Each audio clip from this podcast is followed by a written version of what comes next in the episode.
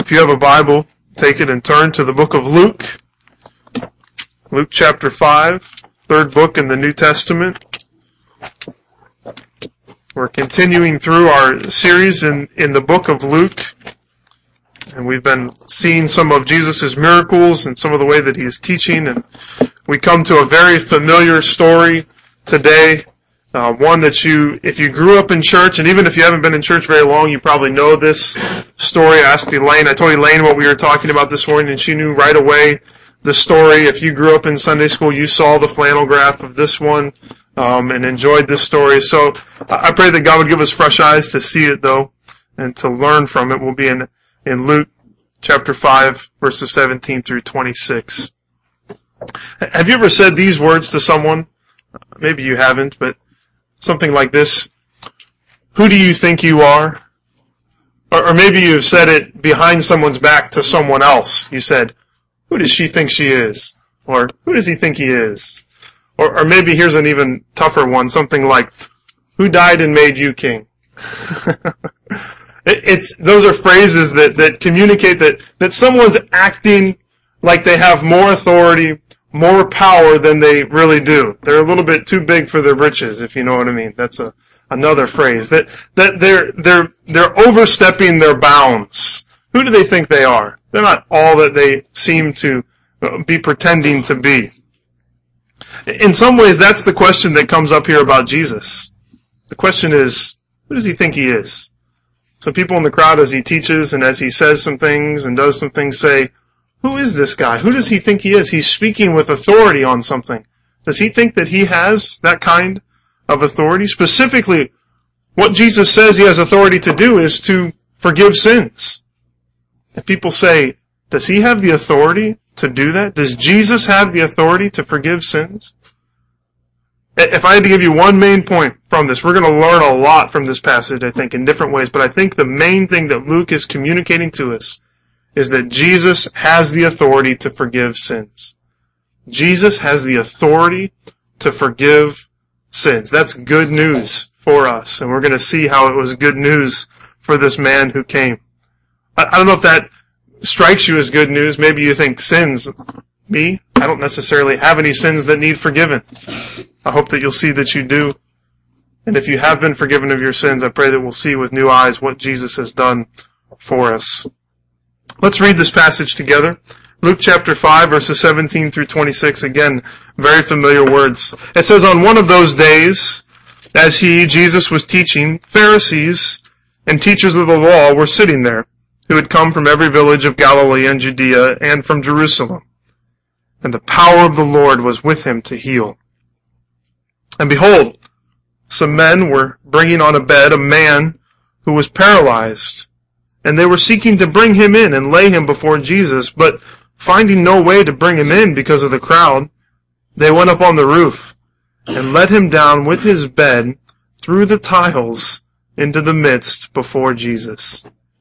And when he saw their faith, he said, man, your sins are forgiven you. And the scribes and the Pharisees began to question, saying, who is this who speaks blasphemies? Who can forgive sins but God alone? When Jesus perceived their thoughts, he answered them, why do you question in your hearts? Which is easier, to say, your sins are forgiven you, or to say, rise and walk? But that you may know that the Son of Man has authority on earth to forgive sins, he said to the man who was paralyzed, I say to you, rise, pick up your bed, and go home. And immediately he rose up before them and picked up what he had been lying on and went home glorifying God. And amazement seized them all, and they glorified God and were filled with awe, saying, we have seen extraordinary things today. What a great story. And now I know why we teach it in Sunday school all the time. It's a great story. Let me just point out a few things. Um, The first thing that we notice in this, as we think about this theme that Jesus has the authority to forgive, is the people in the crowd. That's the first thing we see, is the people in the crowd. It says on one of those days, so just someday, he was teaching, and it says Pharisees and teachers of the law were sitting there. This is the first time that we that we see these folks. What, what's been going on, we've watched in these early days as, as people just start coming, they start flocking to Jesus. We've seen the crowds get bigger and bigger. The more Jesus said, the more he did, the more people came to see and to hear all that he was saying and doing. And it would seem that word began to trickle out, and it began to go up the religious, the ladder of religious society, such that religious leaders from all over came to hear about him. They had maybe ignored him for some time, thinking he was some radical out in the middle of nowhere, but but things started happening. Maybe this healing of the leper was sort of the last straw. Hey, we got to figure out what's going on with this guy. And it says that they came from all over. They came from, it says here, from every village in Galilee and from Judea, and they even came from that great center of the Jewish faith. They came from Jerusalem. Pharisees, teachers of the law, they, they come to hear this Galilean carpenter with their own ears, to see his deeds with their own eyes. They want to know, who is this guy? What is he saying? And what is he doing? We need to understand who he is. This is the first time that we've met these groups, isn't it? The Pharisees and the teachers of the law, the Sadducees, they'll, they play a prominent role in the Gospels. And here in Luke chapter five, verse seventeen, that's the first place that we find them. They were the elite religious leaders of the day. They weren't priests, but they were kind of their own group set apart to keep the law, and they kept the law rigorously. In fact, they wanted to keep the law so much so that they, they made laws on top of the laws to make sure that they didn't break the law. Uh, they wanted to make sure that they kept God's rules to a T, and so they added these laws to it, and they It seems they came out, they, they guarded the Jewish faith, and so they were coming out to see, what's this guy teaching? Is he messing up what we believe? Is he causing issues within our faith? For some, it may have been simple curiosity, but I think for most, they came to see what he was saying, to see if he was teaching something that was false. They were maybe looking to see if he had, if he would pronounce something that was, that was sin or that was blasphemy. They wanted to catch him. For some, that maybe is your attitude towards religion. Maybe maybe even it's your attitude towards church. You come and you say, I wonder if I can find something that the pastor says wrong today. That's a rough attitude. I think others just look at religion, and, and that's that's their attitude towards any kind of religion. They say, this is all craziness, and I'm just going to try to find the things that, that I don't agree with. To be careful of that attitude, an attitude that's always looking for someone to say something wrong, and I think that's the attitude of the Pharisees here. Well, these men, they, they gathered, and all the people in this, this crowd, we, we, we see they're, they're going to see something amazing. And Luke kind of foreshadows this with the phrase. It says, and the power of the Lord was with him to heal at the end of, of verse seventeen. So we see the people in the crowd, but next we see the power upon Jesus. The power upon Jesus. It's, it's something that Luke continues to bring out, isn't it? I mean, since the baptism where the Spirit comes down onto Jesus, up to this point, we just continue to see the power of Jesus. He has power. He has authority. Luke continues to bring this out. Jesus is filled with, he is anointed with power from on high. He's not like every other man. He's not just some teacher. And here in this town, he's going to do something amazing. It's unlike Nazareth. Remember in Nazareth, Mark tells us that, that Jesus didn't do many miracles in Nazareth. Why? Because of their lack of faith. They didn't believe. But here, something amazing is going to happen. The power of God is going to come. The power of the Lord is with Jesus to heal. You know, there are times, I think, when the, the power of God is, is upon us in some sort of specific way. A time when we, when we speak or we pray with, with unique authority. A time when there is some sort of supernatural courage or, or joy that, that God gives us. Have you experienced that? Something, it's, it's different than normal. I, I believe that there are times when we gather that God is, God is with us in a unique way, in a more powerful way. God is always with us, right? We believe that fully. God is always with us, and we are indwelt by His Spirit. And His word never returns void. It always goes forth with power. And yet, there are times when it would seem that His power, His Spirit are with us in a in a unique way, whether individually or, or, or corporately. I think there's a sense in which that's sort of unpredictable, isn't it? We don't know when that might be. It reminds me of the words that Jesus says to Nicodemus. He says, the wind or the Spirit blows where it wishes, and you hear the sound, but you don't know where it comes from or where it goes. So it is with everyone who is born of the Spirit. That, that part of what that communicates is that God chooses, often beyond our own comprehension, when and how He is going to manifest His power in a unique way. That's that's His prerogative to do with as as He wants, and it's not something that, that we can control, that that we can that we can bottle, that we can say, if we do this, this, this, and this, then the Spirit of God will come. It doesn't always work that way. He does whatever He pleases. But but I think that there is something here that, that brings this power of God. What was the issue in Nazareth? They didn't have any faith. What's going to happen here? As we follow this, we're going to see that something amazing happens, yes, because of God's sovereign power and choice, but also because of the faith of those that were there, that the power of the Lord was present. Why? Because people believed in what He was doing. I think part of that faith is, is expectation. The people gathered and they, they expected something amazing to happen, something great to happen. They expected Jesus to do something. Do we walk through life with that expectation? Do we believe that God can do amazing things? Do we expect? Do we, do we pray that He will? Do we walk into work with a heart full of expectation for God to do something amazing and powerful? Do we look for God to do amazing things? Do we, do we come to church and do we say, expect God's power and His presence to be here in a unique way as God's people are gathered together? We talked about this in Sunday school this morning. Just interesting to think that there is something unique about God's people gathered together, that His Spirit is there. He's always with us, and yet in a unique way, He is with us when we are gathered as His people.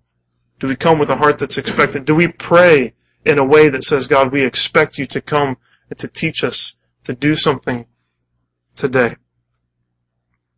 Part of that faith is, is expectation. And in many ways, I think we see two different ways of coming to Jesus. You see the Pharisees that were skeptical, and you see the rest in the crowd that, that were expectant. Uh, we we find some who are always looking for for something to disagree with, and then others who are looking to see God do something amazing. Who are you? So having introduced the, the people in the crowd, and then he foreshadows the events by talking about the power that's upon Jesus. Jesus now, Luke now turns to the paralytic and his friends. The paralytic and his friends. That's, that's who we meet in verse eighteen. It says, and behold, this is that same word, if you remember from last week with the leper. Behold, it's, it's kind of this, what do you know? Look, of all things, here comes a man who's paralyzed. It says, behold, some men were bringing a man on a bed who was paralyzed, and they were seeking to bring him in and lay him before Jesus. Can, can you see these guys? Just kind of picture them in your mind's eye. I don't, you know, we don't really know how many were there. Maybe, maybe it was four, sort of one on every corner of the bed, and they were carrying this guy who's who's laying down. He can't move at all. He's paralyzed. We don't know if he's fully paralyzed at arms and legs, but at least his legs are. He's unable to walk. And so they're carrying him, maybe one on each corner. Maybe it's just two friends. You got a guy at the head and a guy at the foot. Maybe it's ten friends. And they're all gathering around him, and they're excited. There's a there's a spring in the step as they all walk. All of them walking, of course, except for the man who's on the bed, because he's paralyzed, because he he cannot walk. Again, isn't this a picture like the leper of, of just inability? I mean, this man is is... This man is helpless and hopeless in this situation. He can't do anything. Even if he wanted to go see Jesus, he couldn't get up and go to see Jesus by himself. He's helpless. He's hopeless. And we don't even know how long he's he's been this way, but he probably has no thoughts of ever walking again. There was there was no therapy. There was nothing that he could do. There was no medicine he could take. There was no doctor who could heal him. He probably has no hope. And we don't really know whose idea it was. You know, maybe it was this guy. He'd heard about Jesus. And so he kind of called his friends and said, hey, will you guys take me to Jesus? Or maybe it was the friends. You know, maybe his friends had, had been out. They'd heard Jesus' words. They'd kind of seen some of the things that, that Jesus had done. And, and as their faith increased, they sort of looked around at each other and they said, hey, we got to bring our friend to see him. They, they all thought together of their paralyzed friend, this man who ha- had no hope, and they said, we need to bring him to Jesus. I imagine them kind of bursting through the door saying, hey, we're taking you to go see Jesus, and he is going to heal you. He's going to make you walk again.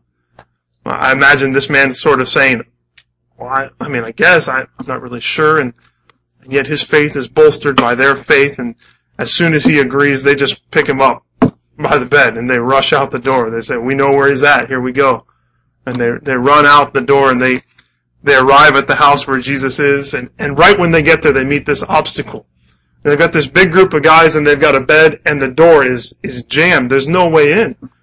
And it doesn't even stop them for a second. I mean, they say, all right, let's hoist him up on the roof. And they just lift him up and climb the ladder. It would have been a, a flat top roof probably, and they, they get up there, and they start pulling tiles off, and the people that are down in, you know, you imagine the dust is maybe falling on their heads in, in, in small quantities, and then all of a sudden big clumps are falling, and, and, and there's just this major disturbance going on, and, and a hole opens up in the roof. I mean, just imagine it happened right here, that a hole opens up in our roof, and maybe someone's head sticks down through, and, you know, the light's shining in, and he looks in and finds out where Jesus is, and then the hole gets, gets bigger, and now it's not just a head, but a bed comes down through the ceiling. I mean, this is what happens here. Isn't this a great picture? This this bed comes down in, and and and it, it pops through this hole in the roof, and down, down, down, it, it lands, and it lands right in front of Jesus. Well, you know, I'll tell you what. If I'd been in that room, and I see this bed coming down through the ceiling, you, I, I think my honest reaction would be, come on, guys, we got a line here, you know? I was here at sunrise waiting to see Jesus, and and you guys, what a way to cut, you know? You pop through the roof. And I think that would be my attitude, to be totally honest. But that's not Jesus, is it? Jesus, in his kindness, he sees this, and what does he see? He doesn't see a, a rude action. What's he see? He sees faith. It, notice what the text says here. It says, they had no way to bring him in. They let him down with his bed through the tiles into the midst before Jesus. Verse twenty. And when he saw their faith, their faith. It's not just the man's faith. Whose faith is it? It's it's the faith of the whole group, of the, of the friends and of the men. He sees their faith. Because what is all this effort? All this effort to bring the friend and to, and to the persistence to get him to Jesus, what is this? These are evidences of faith. The faith of the paralytic who believes he can be healed, and the faith of his friends who say Jesus can heal you. Faith, as James says, is, is evidenced by works. Faith without works is dead. We think about Abraham. Abraham was a man of faith. How do we know Abraham was a man of faith? Because when God said, take everything that you own and leave the country that you know and go to a place that you don't know, what did Abraham do? He did it. He obeyed. His faith was, was shown to be true because he did something about it. And these men, they, they do something about it. They, th- this persistence is evidence that they believe. It's their, their faith. And Jesus sees this not as an imposition, but as a beautiful picture of faith. They believe. They believe that I can heal this man. I think this is an interesting concept. There, there's a there's a corporate nature to faith. There's, there's a faith of, of a group. We think of faith as, as something that's just individual. And I'm not saying that you need the faith of others to save you, nor can the faith of others save you. The only way that we come to Christ is by faith in in him personally. And yet there is there's something about this corporate faith, that when someone's faith is is lacking, that they can be carried along, as it were, by the faith of another. There are times, I think, where we, if I could say it this way, where we need to believe God for someone else, that, that they are in such a place that they don't know what to do, and that their faith is so weak that what they need is they need a group of friends, like this guy's friends, who will come around and say, we believe. We know that you're struggling with believing right now, but we want to believe for you. And what does that do? I think if they gathered around this guy and he didn't believe, but he had ten friends who said, but we believe, what, what happens? Suddenly he says, well, I think I believe too. His faith is strengthened by the by the faith of others. The, the faith of others slowly builds up another person's faith. There's, there's a corporate nature to what, why do we gather together? Part of this is to say, we all believe. You know, you go through your weekend, maybe you just feel all alone. I'm the only person that believes this stuff. And you walk in here and you don't even feel like singing, or you just are wondering, is this even real? And then, and then you hear others singing, and you hear the, the Word of God proclaimed, and people come alongside you and they, they pray with you, and you say, no, it is. I, I really do believe this. The faith of others strengthens our, our own faith. You know, I, I don't know, maybe you are in a place where you're, you're just heartbroken. You're so heartbroken that you can't even pray, or you're just so discouraged that you don't know what you believe anymore. I would encourage you, you, you need, you need the faith of others to, to carry you along, to help you, to, to bring you to a place of where they say, we believe, even if you can't believe right now, we want to believe for you until you can believe. The corporate nature of faith, I think, is a powerful thing. I've had experiences where I've said that to people. I think that's a phrase, you know, you can't believe right now, but I want to believe for you. I want to believe that God can do this for you. You know, as we think about these wonderful friends of this man, this paralytic, uh, I think it's appropriate to ask, when was the last time that you brought someone to Jesus? Isn't that what these men do? They just bring their friend to Jesus. We believe, friend, that Jesus can heal you, that Jesus can change your life, that Jesus can help you out of your helpless and hopeless situation, and we bring them to Jesus. Because there are people all around us who are helpless and hopeless. They are lost in sin. They are under God's wrath. Do we, are we willing to say, we will bring you to Jesus, whatever the obstacle, and even if you don't believe right at the beginning, we're going to bring you, and whatever comes into our path, we're going to find a way to get you to Jesus. We are going to be persistent, that when someone is lost in sin and despair, we say, you know, can I show you who Jesus is? When was the last time you did that? So here's this man. We're thinking about, again, the paralytic and his friends, and here is this man in front of Jesus, and it says there, verse twenty, when he saw their faith, that Jesus looks at the paralyzed man and he says, rise and walk. Is that what he says? That's not what he says. He's going to say it, but not yet. So let's think first about, about the pronouncement of forgiveness, because that's what shows up first. The pronouncement of forgiveness. Verse twenty, and when he saw their faith, he said, man, your sins are forgiven you. Now, is that why he was there? Is that why his friends brought him? I don't think so. And I don't think, I think that, that everyone there said, wait a minute, that guy can't walk, and that's why he's here, Jesus. What's on everyone's mind is that this guy cannot walk, and Jesus can make him walk, but Jesus looks at this paralyzed man, and he says, man, your sins are forgiven you.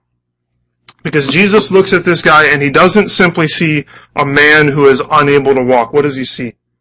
He sees a man who is unable to stand before God because of his sin.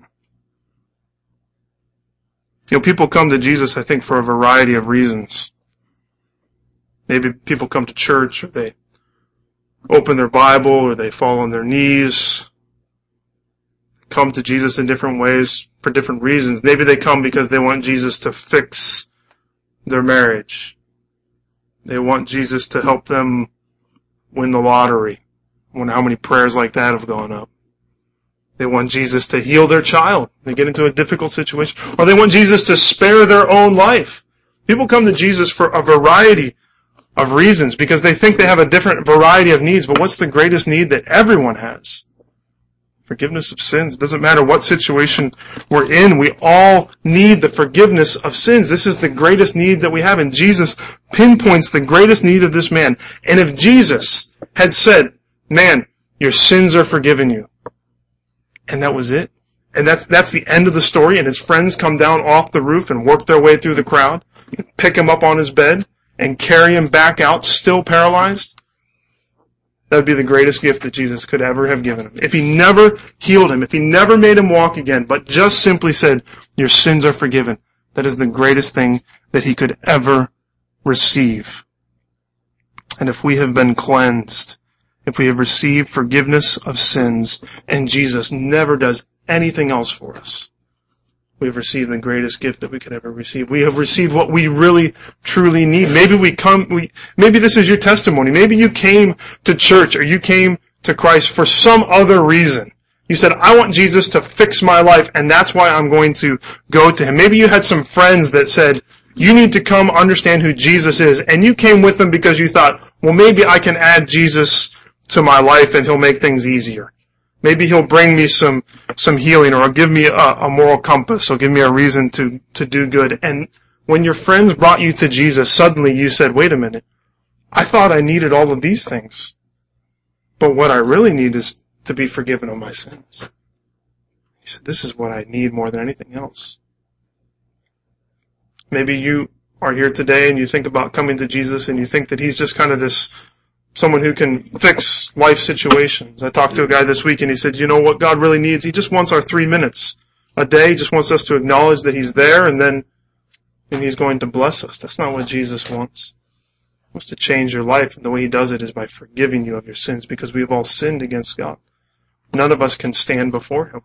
We've all sinned, and, and because of that sin, God's wrath is upon us, and we can't stand in his presence, but Jesus has come to bring forgiveness of sins. And if that's all he ever gives us, then he has given us more than we ever could imagine.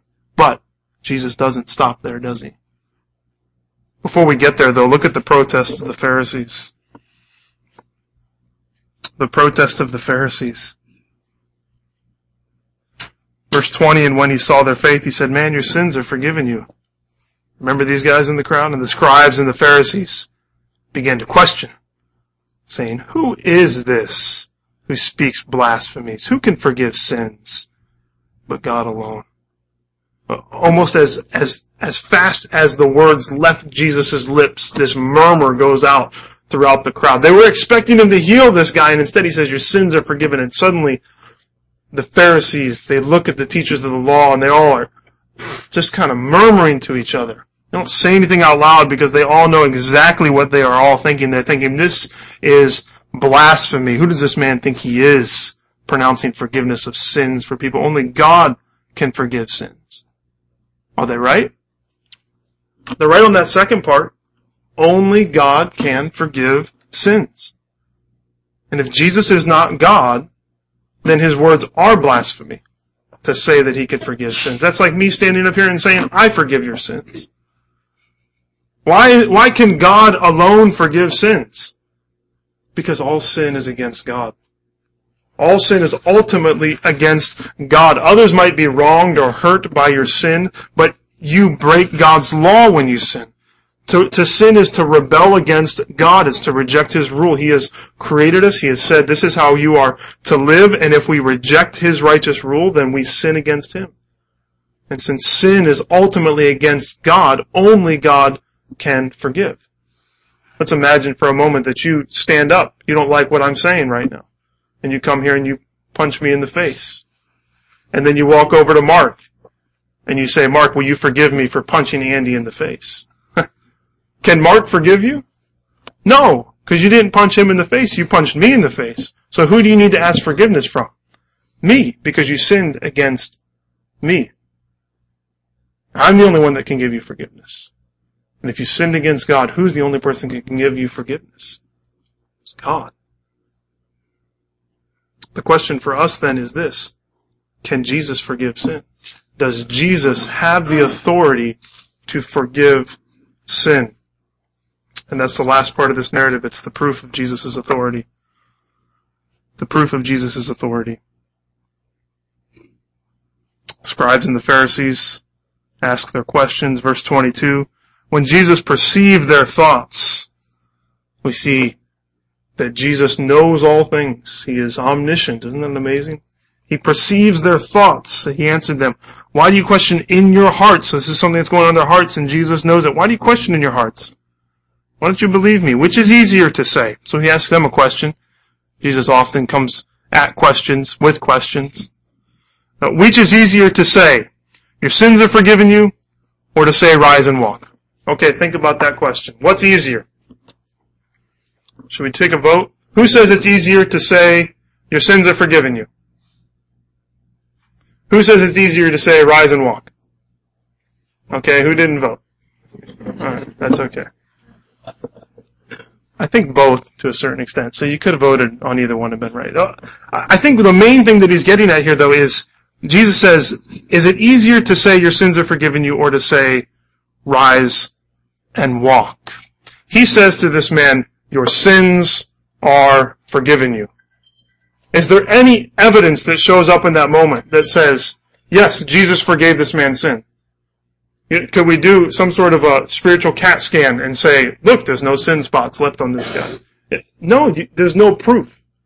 But if he says, rise and walk, and the man can't get up, then we know nothing happened. So it's easier in a sense to say your sins are forgiven because there's no proof necessary. He doesn't have to prove it in any way. But in another sense, the forgiveness of sins, I mean, that's the hardest thing in the world. Only God can do that. So which is easier, he says, say your sins are forgiven you, or to say, rise and walk? And then before he does it, before he heals the man, he tells them why he's going to do it. Verse twenty-four, but that, so that, the reason I'm doing this is that you may know that the Son of Man has authority on earth to forgive sins. He says, I have pronounced forgiveness on this man, and now I'm going to prove to you that it's real, that I have the authority to do it. And the way I'm going to do it is now I'm going to tell him to rise and walk, and when he does, you will know that I have authority to forgive his sins as well. The purpose of the healing was not the healing. The purpose of the healing was to show that he could forgive sins. This is why I think we need to be very wary. We need to be very careful of those who talk about healing and miracles and signs as an end in and of themselves. What is the purpose always of signs and wonders in Jesus' ministry? It's to point to the greater reality. Why is he going to heal this man? So that people will believe he can forgive sins. And when we take these signs and wonders and we put them on a pedestal and we say, this is what Jesus has come to do.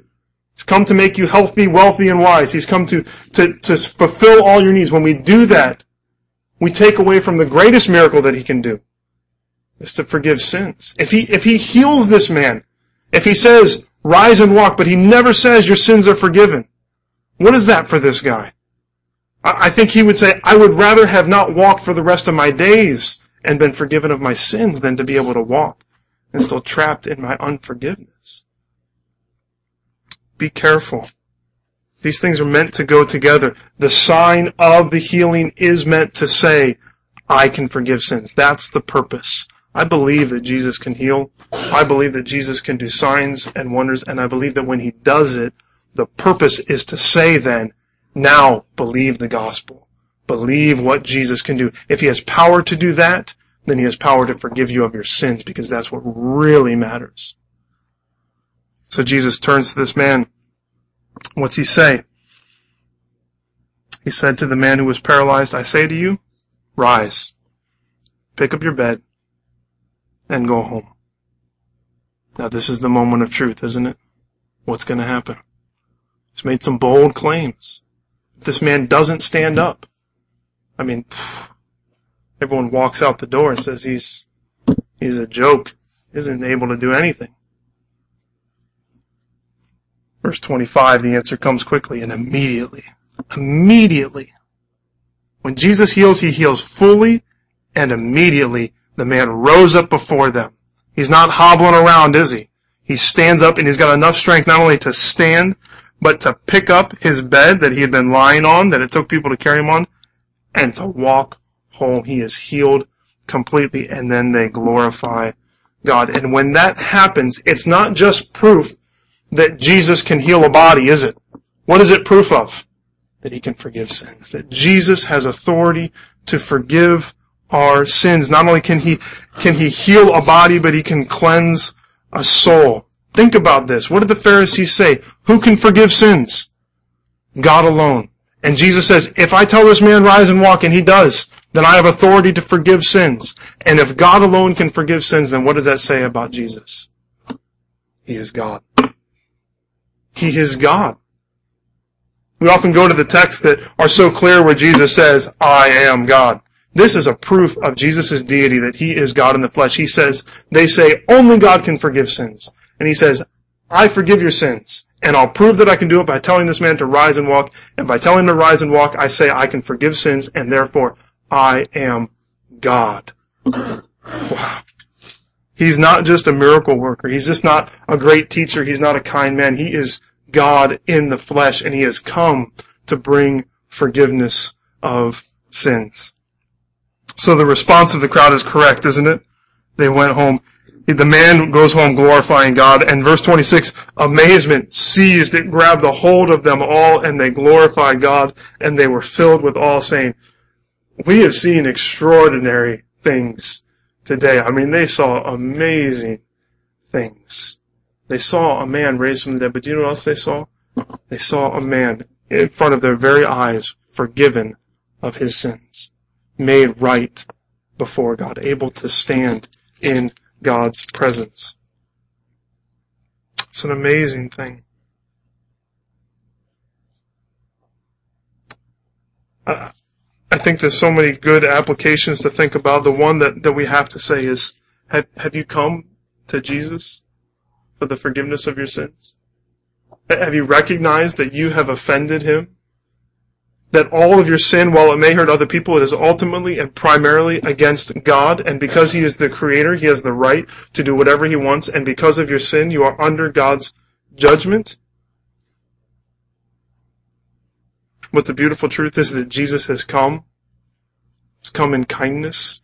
He's come in forgiveness. He's come as God himself. And he has come to take all of your sin upon himself, because he never sinned.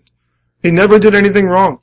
And so he comes and he says, I will take all your sin. I will become sin for you. And the penalty for sin is death. And so I will die for you. And when he is on the cross, he dies for your sin and for my sin. He takes the penalty on himself.